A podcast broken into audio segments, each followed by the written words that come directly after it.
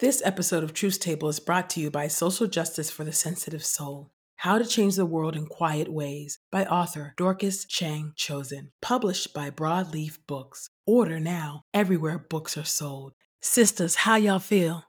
Brothers, y'all all right? If this is your first time at Truth Table, welcome to the table. And if you've been sitting at the table with us all these years, we are so grateful that you have been listening to us through these years, and we are inviting you to partner with us and support our work at patreon.com slash truthstable. Now pull up a chair and have a seat at the table with us. Hey y'all, welcome to Truth Table, midwives of culture for grace and truth. I'm Ekemini. And I'm Christina. This table is built by black women and for black women. So welcome to the table, see? How you doing, girl? You know, it's uh I'm out here. It's day by day. How are you doing? I'm good. It's warming up, so my hair is out. I know. Listen, on, only the people who are making the decision to see the videos know what's happening. They'll know if I have on a bold lip or not, or they'll know what's happening with Ekemini's curls today. So don't y'all want to be in the know? Don't you want to be in the know? you know, it's warming up. So now now the hair the hair comes out. The hair There you go. Out. There you go. You know, I got all types of rules and regiments for my hair. Wow. wow. See, I'm living in freedom over here. I don't want any of those rules. It's a thing. It's a thing. I'm like, oh, winter months by. You know, so yeah, I know it's it, it's lingering though. It, I, I, feel the breeze. The breeze is yet here, and I'm in the south, so it's still hanging around. Yeah, so. it's warming mm-hmm. up for us. Thank God. I was like, yeah. So anyway, mm-hmm. um, but I'm glad to be at the table with you, my sister. You um, as well you know, and and uh, our brothers who are now gathered at the table for the season, you know, they're very happy about I, that. I don't, I don't know if I think they're seated at the table. I think that they oh, are in the room. They're in the room, gentlemen. well, they're they're they're happy about it. They're happy. There you go. It. And we are, and we are happy that they are happy for good things. yes, yes, yes, yes. Well, I'm um I'm excited to uh, bring a dear friend and sister to the table because we are doing uh behind the book episode. Come on now. Come on. Break it and down. It is up on the book Remember Me Now. Come on, remember now. Remember me now. A yes. journey back to myself and a love letter to black women. We are here yes. for this here at Truth Table. Yes. Faitth Brooks is here at the table. Welcome to the table, Faitth. Hey, how are you, girl? Thanks for having me. I am doing really good. You know, today mm. I'm not gonna lie, I'm a little tired. Um, it feels like there's a lot going on in the world. So I, you know, I think I feel like I think yeah. I feel that in my body as of late. Um, but you know what? I'm still hopeful. well, I'm so, so glad you're well. here. And you're right. There is a whole lot going on in this in the world, and I do think that it's, um, you know, providential, really, that you're at the table um, at this time in the midst of, you know, just so much chaos, right, um, going on. Um, in the world because uh, remember me now you know mm-hmm. a journey back to myself a love letter to black women. This book from my understanding was written during a pretty chaotic period um, in our nation's um, history there was in a not so distant past um, and a still very present reality. Can yes. you talk to us faith it's long it's long been giving chaotic yes yes it's long been giving chaos you know so so, Faitth, can you talk to us about what it means to to um, what it meant for you to write "Remember Me Now" uh, at the time? Can you set the context for when you wrote this book and uh, what it meant to write this th- this book at that time? Uh, for our sisters at the table and our brothers in yeah. the standing room section? You know, it's been a long three years. Yes. I don't know if you all feel that way, but I feel like the past three years feel so long. So long. Like, so I wrote the book during the pandemic, and um, I was inspired to write this book because of some of the things that I saw go on with Breonna Taylor and the way she was treated, really the lack of treatment and respect she got, um, being murdered by police. And I thought to myself, you know, is this the way the country thinks of black women is this what they think of us that you know reading her um, police report it said that her injuries were mm-hmm. none and so i thought to myself like none she was murdered you know and so it really got me thinking more about Black women and our stories and why it's important for us to be remembered and why we should be remembered now and not just when we're dead, not just when our lives are over. Why is it important for people to think about Black women and remember our stories? So that's what inspired me to write it. But obviously, this is a very tumultuous time in our country, um, politically, socially, economically. And so there was a lot of unrest. And I also think that there was a lot of um, good things, good progress being made um, when it comes to justice and addressing those things. And then we also saw some negative things um, as a backlash of the things that, you know, we were seeing in, in the justice space. So it was a really interesting time to write a book, but also I felt very empowered to write it because I felt like it's time for our stories to be told and, um, and for us to be remembered. So I wanted to add a voice to the many Black women who've gone before me and written about our stories and why we're important. Love it. Love it. If we don't tell our story, who will, right? And so I, I do want to pause for a second because mm-hmm. I think that there's much that I'm aware of of your story that I think makes you well suited to share uh, with us, to share with the world through this book. And so I'm gonna I'm gonna tap uh, Ekemini's shoulder because I'd love for her to read a bit of your bio now and then I'll get into the questions that are bubbling up on my mind. Yes, yes, yes. So, Faitth Brooks is a writer, speaker, social worker, activist, and co host of the Melanated Faith podcast, a fellow podcaster, y'all. Uh, as an activist, she engages with nonprofits to find sustainable solutions to systemic issues, in addition to acting as a strategist and consultant for brands and influencers. Her nonprofit work has included serving as director of programs and innovation for Be the Bridge and as director of women's empowerment for Legacy Collective. Faitth is passionate about leveraging her speaking and social media platforms to enliven collective liberation centered on the sisterhood of Black women. We love it. And that's exactly what you do in this book. So, um, when Breonna, when we became aware of when Breonna Taylor was killed and how she was killed, as I looked at her image, I immediately thought, she looks just like my cousin. And I think there's something about her, uh, while we know that there are many who we are aware of and many who we are absolutely not even aware of who they are, um, who have been who have been taken from us too soon, right, through these uh, state sanctioned means of violence. But I was drawn to her because of what she looked like. And I was curious, Faitth, why were you drawn to Breonna's mm. story as a Black woman?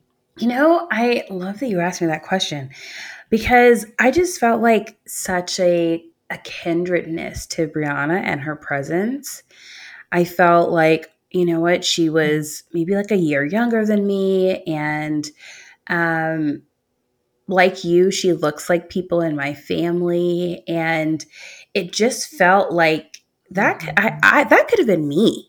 Like the seeing her and you know, once you learned more about her life and what her family shared about her dreams, her hope for the future, working in the medical field um, as a paramedic, EMT during the um, pandemic, and just her hopes. It was like she had so many dreams and things that she was trying to do in her life, just like all of us.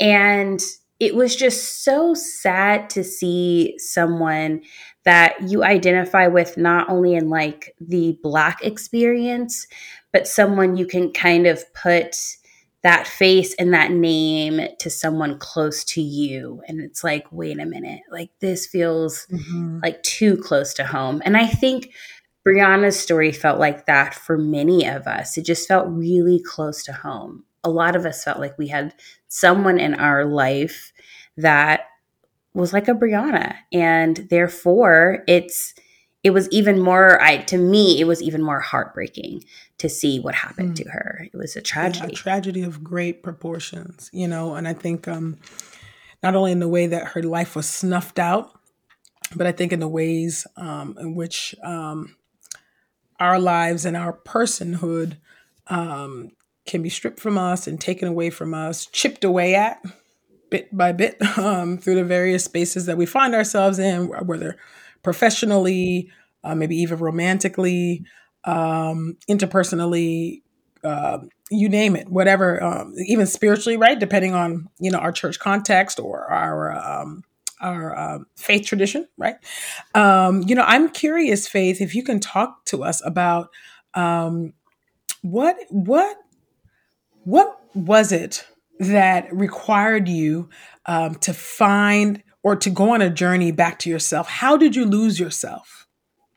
Uh, yeah, how did you lose yourself? What caused that? What was the the uh, the tipping point or the the uh, the point you know where you feel like I've lost myself and I got to come back to myself? Mm, I think there was like a few different aspects. One, I uh, talk more about this in the book, but I was homeschooled and um, all throughout high school, which was pretty rare for Black folks at the time. More Black people nowadays find themselves homeschooling than back then. Um, and so, therefore, a lot of the spaces where you could find other homeschoolers were very um, predominantly white mm-hmm. evangelical conservative spaces. And so, I spent a lot of time in those um, in those spaces as well as in black church spaces.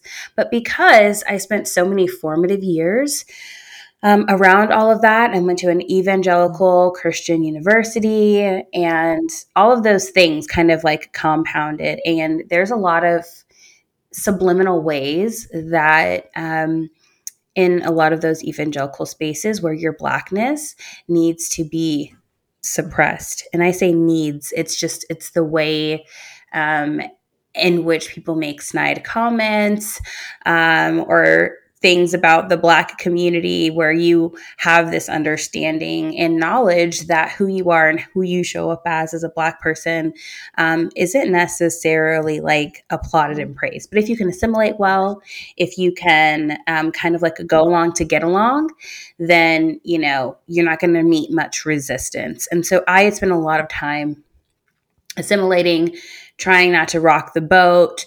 But the more i found myself talking about things when it came to justice and race and racism, um, a larger chasm was created between me and that community, me and those friends or the people that I knew at the time. And I would say that was kind of like a beginning, like a tipping point of the journey. But then the other side of feeling like I had lost myself kind of came into play with like my career. So I spent so much time working and serving and like doing all of these things. And because I was single throughout my 20s, I had um, a lot of time that I just poured into my career. And so I um, found a lot of my identity there. I found a lot of safety within spending all my time doing, you know, whatever it was, whether I was traveling for work or just doing good work. It felt good to me. Um, and so, because of all of those different aspects, I felt like it kind of came to a head for me in 2020 after I experienced a lot of trauma and sexual assault. And I had to find myself saying, okay, let me let me evaluate my life. Like, what do I want? What does it look like to come back home to myself? And so I had spent most of my 20s kind of re I'm trying to find the right word for this, but essentially letting go of a lot of the things that I had either learned um, or didn't agree with when it came to um, aspects of faith and those things. Um, and just some things that I just did not agree with that you were taught in a lot of evangelical spaces. And um, I had essentially started to like rebuild my friend group throughout my 20s. And so I had found myself more and more coming home to my blackness um, during that time. But by the time I hit the end um, of my 20s and I was um, turned 30, and I was at this kind of crisis hmm. point, mm-hmm. processing sexual assault, processing um, my own grief and like my career and all these other things. I said, okay, I have to stop. I feel like I need to stop. I need to evaluate my life. I need to say, what do I what do I want from it? What do I want my life to look like? What am I hopeful for? And I knew I needed to make a decision to kind of shift and change course to finding myself. And finding myself meant not me in terms of my career, not me in terms of all these other things, just faith as the individual and nothing else. What do I mean to myself? What do I need? And that's what I took time to do. And that's the process I kind of walk through um, throughout the book and kind of sharing my story and walking through all of that.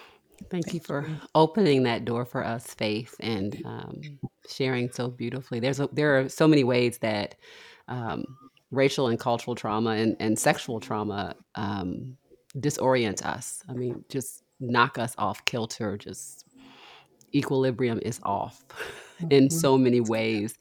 Um, and as I think about uh, your disclosure and what you're willing to share about your own story, um, where did you pull the strength and the confidence and the trust, the risk to journey to yourself instead of hiding somewhere else?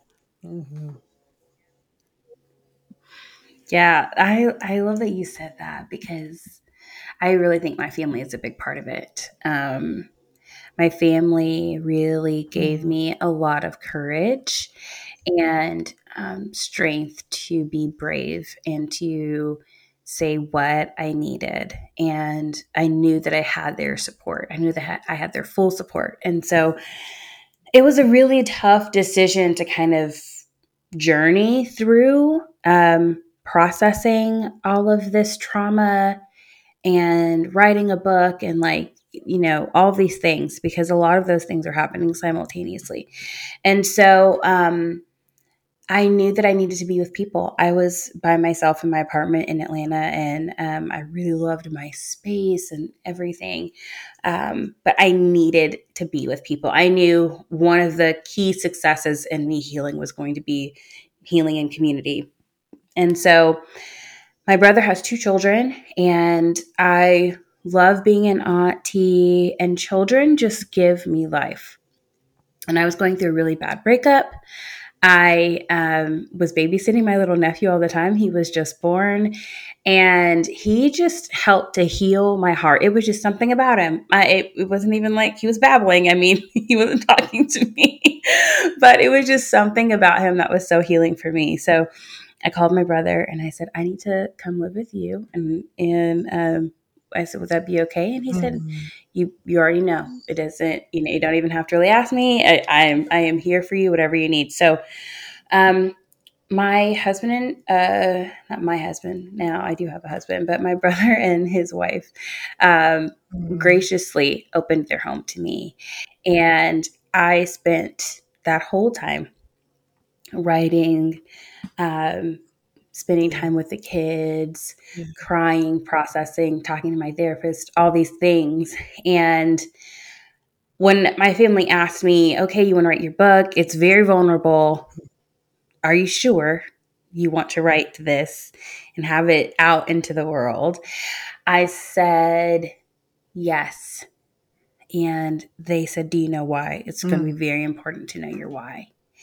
And um, I said, Well, I feel like it's important for me to share my story because I don't think that there's very many people that I know of raised in the context I've been in and the spaces that I've been in um, where I've like seen a story that I can really relate to in this way.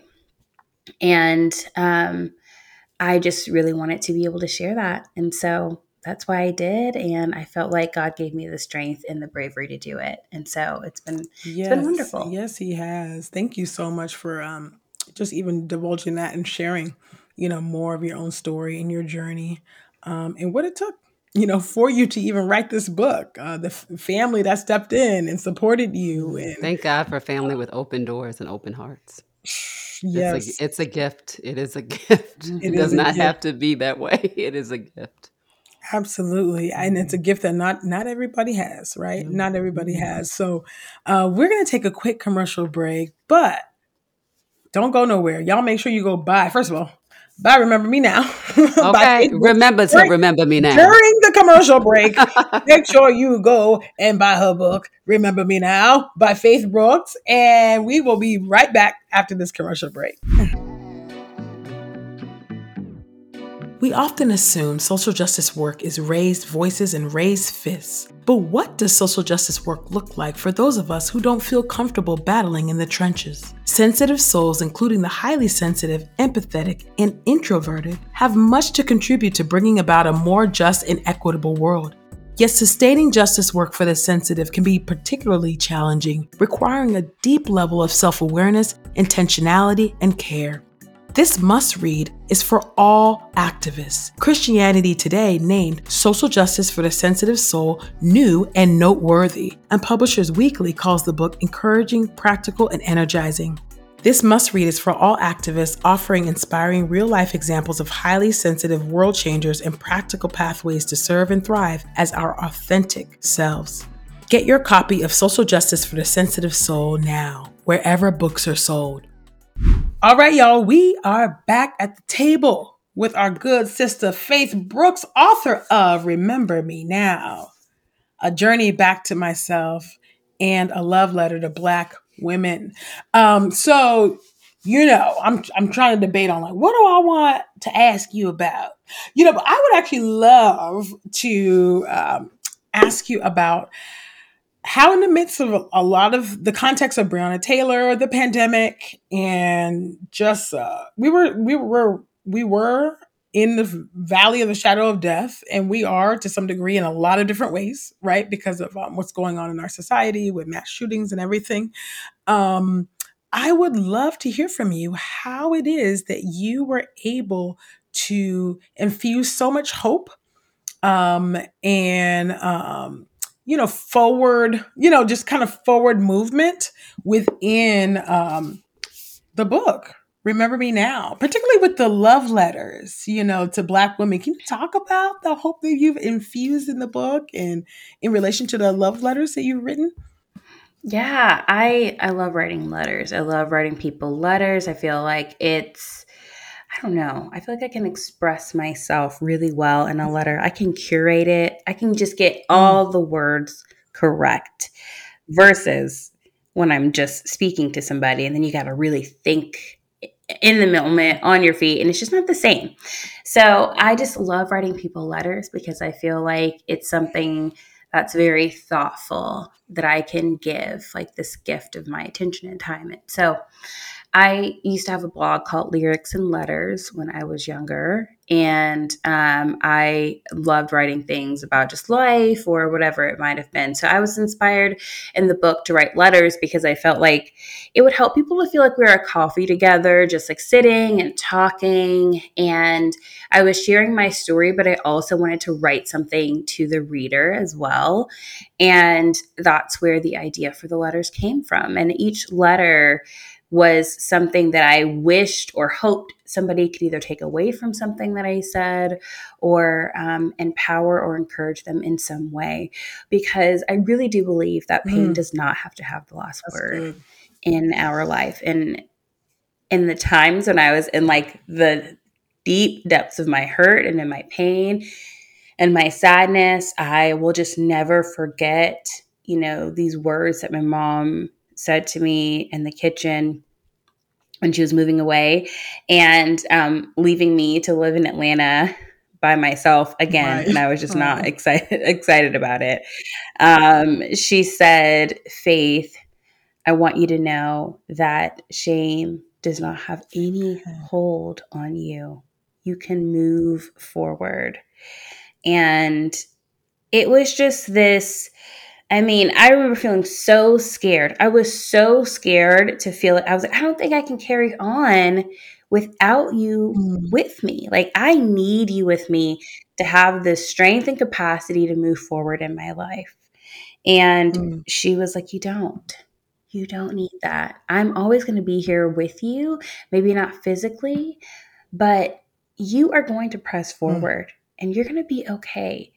Now, I was so glad she knew I was going to be okay because I actually did not know in the moment that I would be okay. But um, I remember her saying something to me like, it's, you know, it's time. Like, I just feel like it's time. I feel like there's some mm. room that mm. needs to be made in your life for somebody. And I was like, somebody who, girl, I'm a real single. So, um, what do you know that I don't know? Because right now, all I hear is that you leave me. So, and so she left me, I think, in June. And four months later, I was introduced at, to my husband. So, uh, I she she knew something. She knew something that I I did not know, and so um, but she gave me so much courage and she gave me so much hope. And then I did end up getting introduced to my husband via a matchmaker and um, dating someone and like finding that like mm. that person that's just kind and gentle and caring and loving, especially mm. after trauma. It's he was very um, he was just just what I needed to be honest with you. He was um, patient and gentle and very encouraging and empowering of me and of my story and of my voice. And I was surrounded by so much love. And I was just in a place in life where I was around my family and people that were encouraging me. And because of that, I was able to truly heal and flourish. And the other thing I will say is I intentionally made myself feel my feelings. I made myself feel the pain instead of stuffing it away, mm-hmm. which is my tendency. And um, I just remember saying to myself, when the pain comes, when the sadness mm. comes, mm-hmm. feel it. Don't resist it.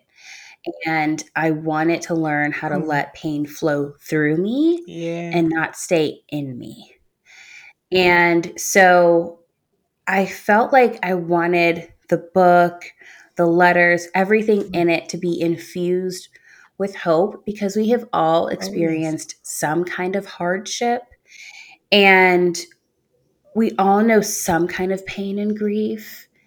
And I wanted people to also see that, you know what, these things might have mm-hmm. marked us in our lives, but there is still hope for us going forward. Absolutely, absolutely. Yeah. I, there's so much that you just shared, Faitth, and I, I'm I think I'm stuck on the the value of community demonstrated through your mother and her ability to see something beyond what you could see, which is really what we have to have. We have to have people in our community that have um, better vision than us.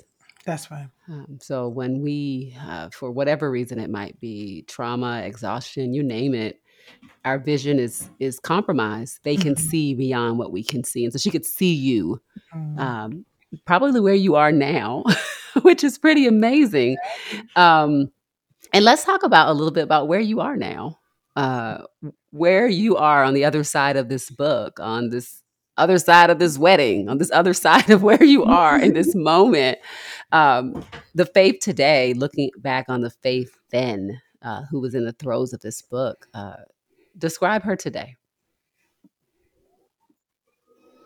Mm, the faith today, you know, the the beautiful thing is, and I feel like it is just kind of it's this gift from God, is that everywhere around me whenever i drive around my neighborhood and my city i i am reminded of how much i healed because unbeknownst to me when i moved to live with my brother i ended up at a, a home that is literally two minutes away down the street. While my brother doesn't live there anymore, um, the place that I came and I wow. healed and I spent all this time like walking around the neighborhood or crying here or there or just trying to find my footing.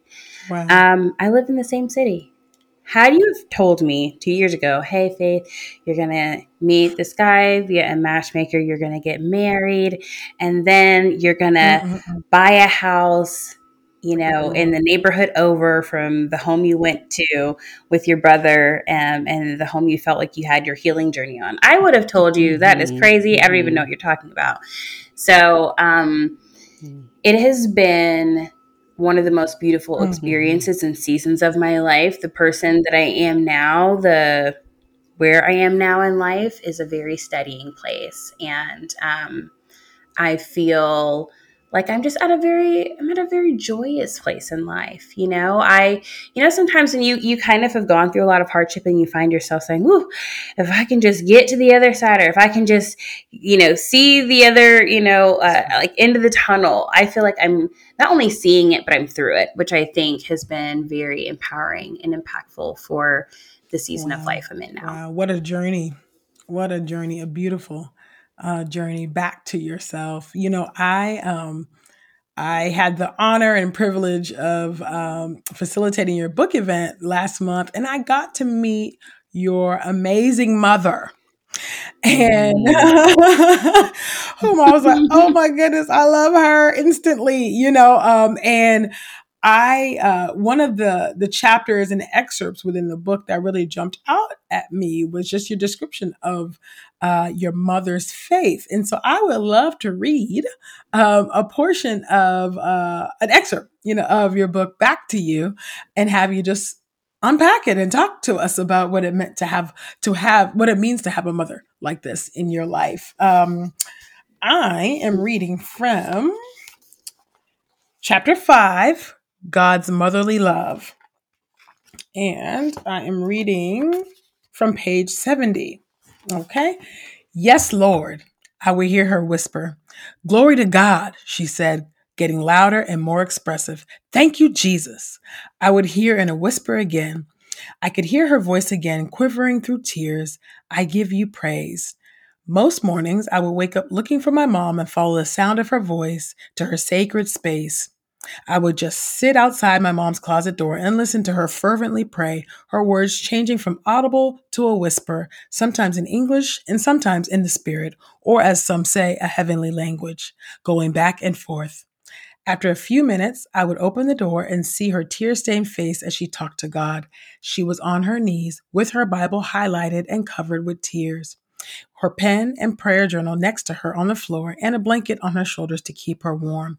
An intercessor, my mom, would petition heaven on behalf of others, some days for hours. Why are you crying, mommy? I would ask her. Uh, I would ask her frequently. God is just loving on me, and I'm receiving it she would say with a reassuring smile. My mom talked about God like a dear friend. She told me her daily prayer time was essential so she could receive from God the grace that she needed that day and be the mother we needed. End quote. So, Faitth, can you just talk to us about what it means to have a praying mother and waking up to the sounds of hearing your mom praying and knowing that's how you're going to find your mom is by listening to her talk to God? um, it's amazing. I every time I talk to people about my my childhood and and upbringing, I just I have so many fond memories and amazing memories because my mom was just such a she's just a sweet woman and she's so supportive. I mean, this is the woman that came and supported me when I moved to Atlanta for a job and slept on the floor for eight mm. months. And um, I did offer her a bed before y'all come for me. Um, but she had some back pain. Mm. And so it was easier for her to sleep on the floor than on the um, bed at the time. And she has sacrificially loved and supported my brother and I through Wow. so many different things. And her faith has inspired me and even helped ground me Mm. when I had so many questions about my faith and beliefs, seeing the way people acted in the name of Jesus. Um, and I was like, what is this? I don't I don't recognize, you know, this type of character. And is this the way that we're really treating people and saying that this is how God wants us to treat people? But my mom was such a strong example and continues to be of faith and of how to care for people and to love your neighbor. And she just inspired me. And I felt so much love and love from God through her for me. And it's always going to mark me. It's always going to be something that I never forget. Her kindness, her gentleness, the way mm. she's forgiving, um, and the way that she has just shown up for me. And she's a friend. And I think one thing that I learned is seeing how important her friendship with the Lord is and how important that has been to the way she shows up in the world because she takes time to sit down and talk to God and connect with God. And she shows up so freely and so genuine and with such a heart for people. And I love that. I'm like, oh, I want to be like that. I, I love the way that you show up in the world. So, yeah, writing this chapter was really Thank special for sharing for her with us.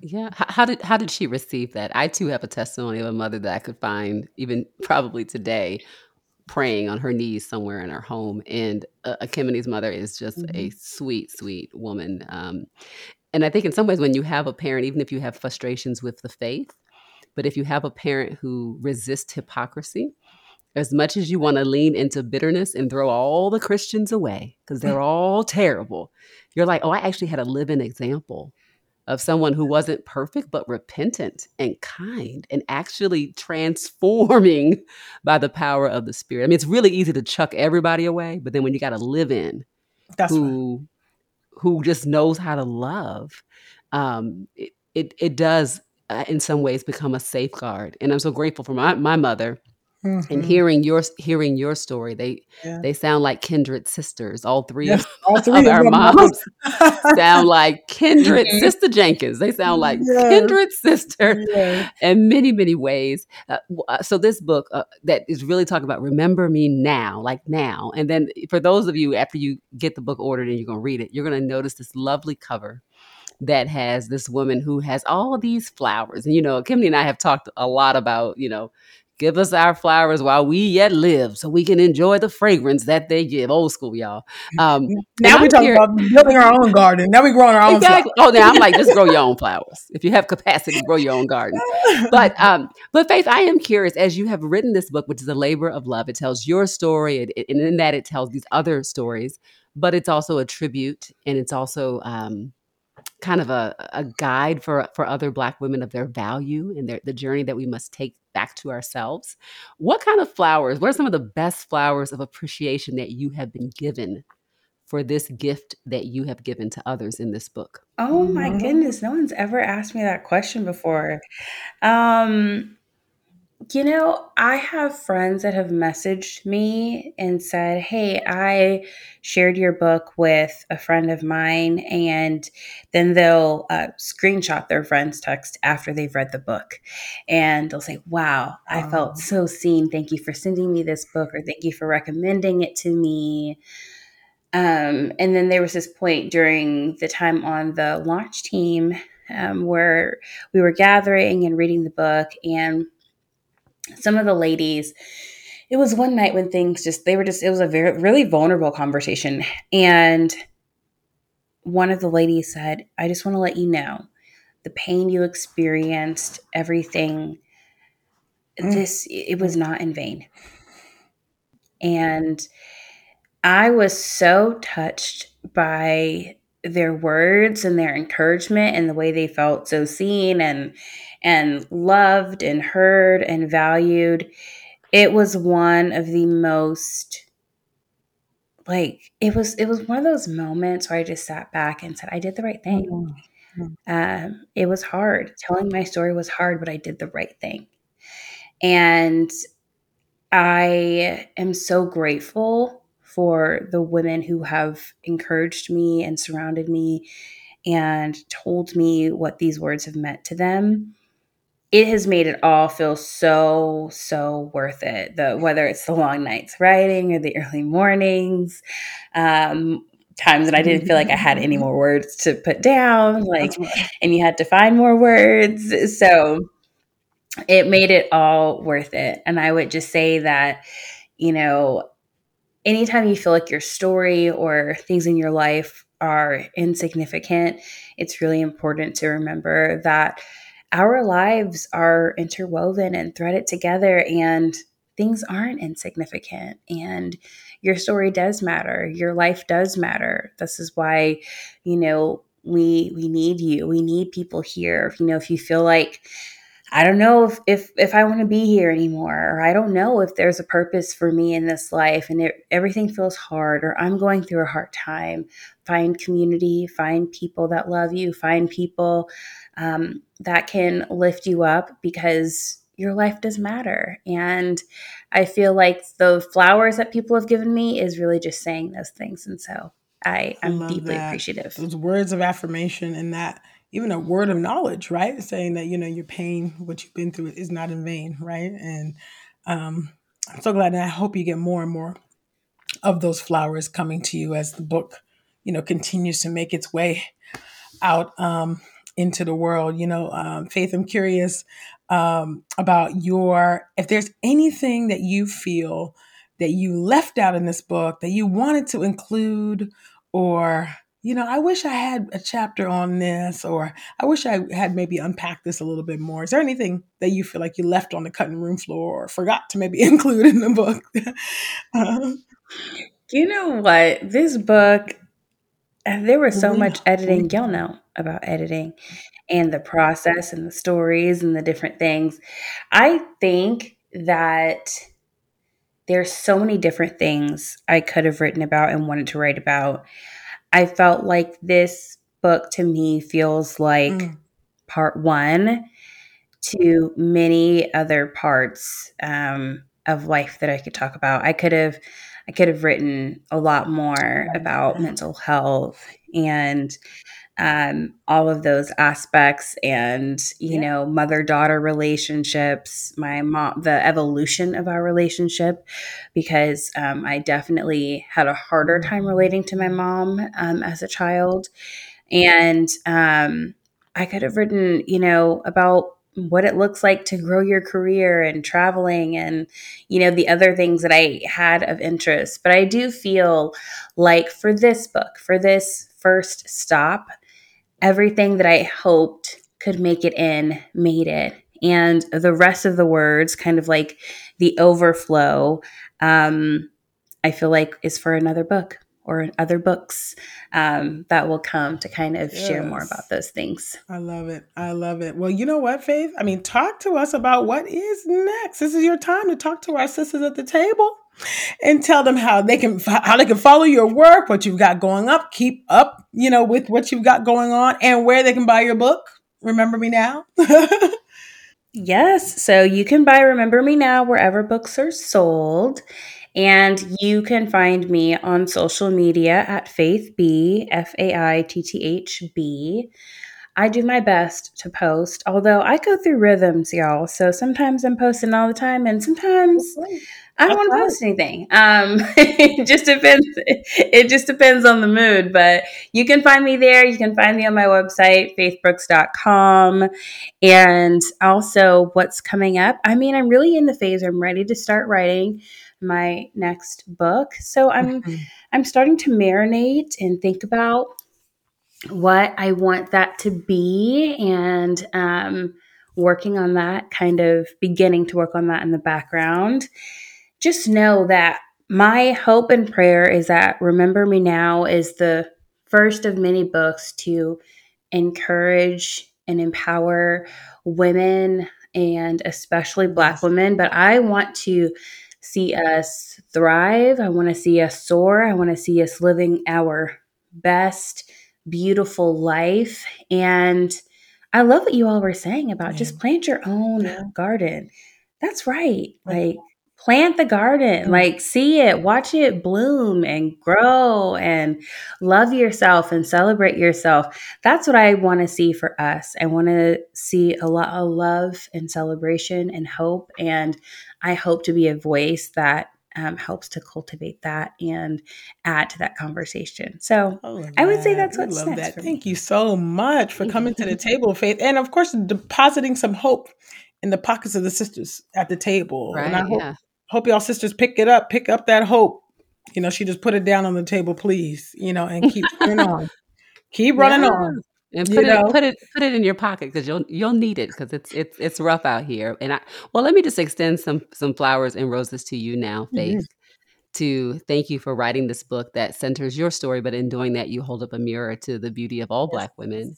Yes. And thank you for modeling um, the hard but real and possible journey of healing for those who've experienced trauma.